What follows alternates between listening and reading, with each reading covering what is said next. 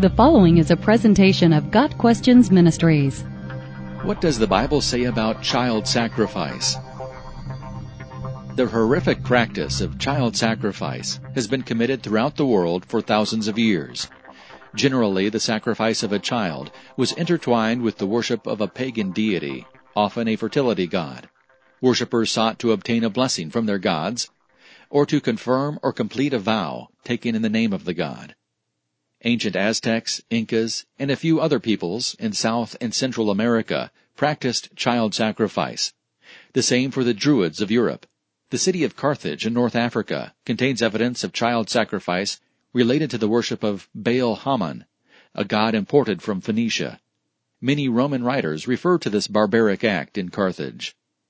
The Bible contains the heartbreaking tale of child sacrifice practiced in the name of Molech, a god of the Ammonites.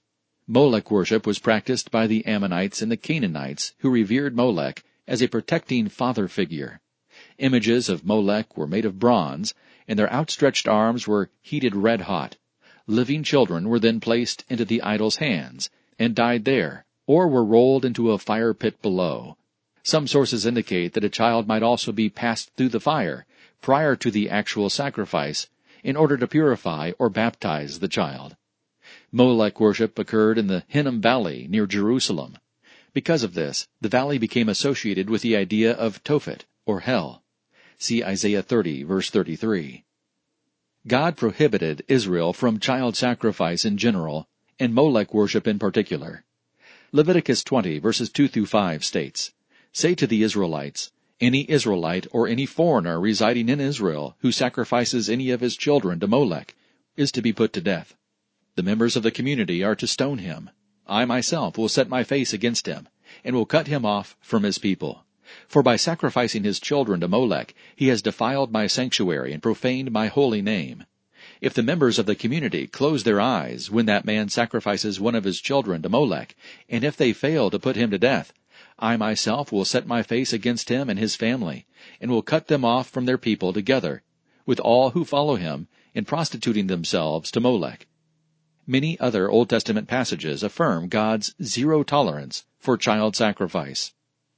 Sadly, King Solomon became involved in this horrendous practice, as recorded in 1 Kings 11 verses 4 through 11. As Solomon grew old, his wives turned his heart after other gods, and his heart was not fully devoted to the Lord his God, as the heart of David his father had been. He followed Ashtoreth, the goddess of the Sidonians, and Molech, the detestable god of the Ammonites.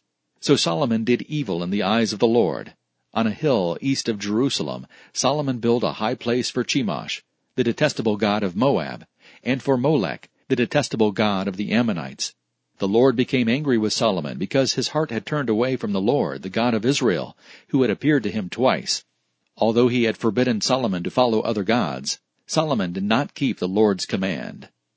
Later, the evil king Manasseh offered his own son as a sacrifice, 2 Kings 21 verse 6, as did King Ahaz, 2 Chronicles 28 verses 1 through 4. The people of Judah participated in this crime against their own sons, a sin so detestable that God said it had never even crossed his mind. Jeremiah 32 verse 35. Child sacrifice was one reason for the Babylonian captivity. Some critics of the Bible point to the story of Abraham who laid his own son Isaac on an altar and prepared to sacrifice him as directed by God in Genesis chapter 22. However, in this case, God was testing the obedience and faith of Abraham.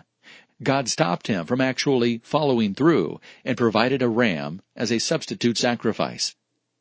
Today, child sacrifice is practiced throughout the world.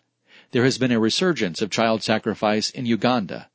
Witch doctors have been implicated in the mutilation and death of children who were killed in an effort to bring good fortune and wealth to those willing to pay for it. There is also a correlation between child sacrifice and modern day abortion unprecedented numbers of children have been sacrificed at the hands of abortionists for the sake of convenience, immorality, or pride. Hundreds of thousands of babies have been killed so that their parents can maintain a certain lifestyle. God hates hands that shed innocent blood. Proverbs 6 verse 17. And we can be sure that God will judge this horrendous sin. Got Questions Ministry seeks to glorify the Lord Jesus Christ by providing biblical answers to today's questions. Online at GotQuestions.org.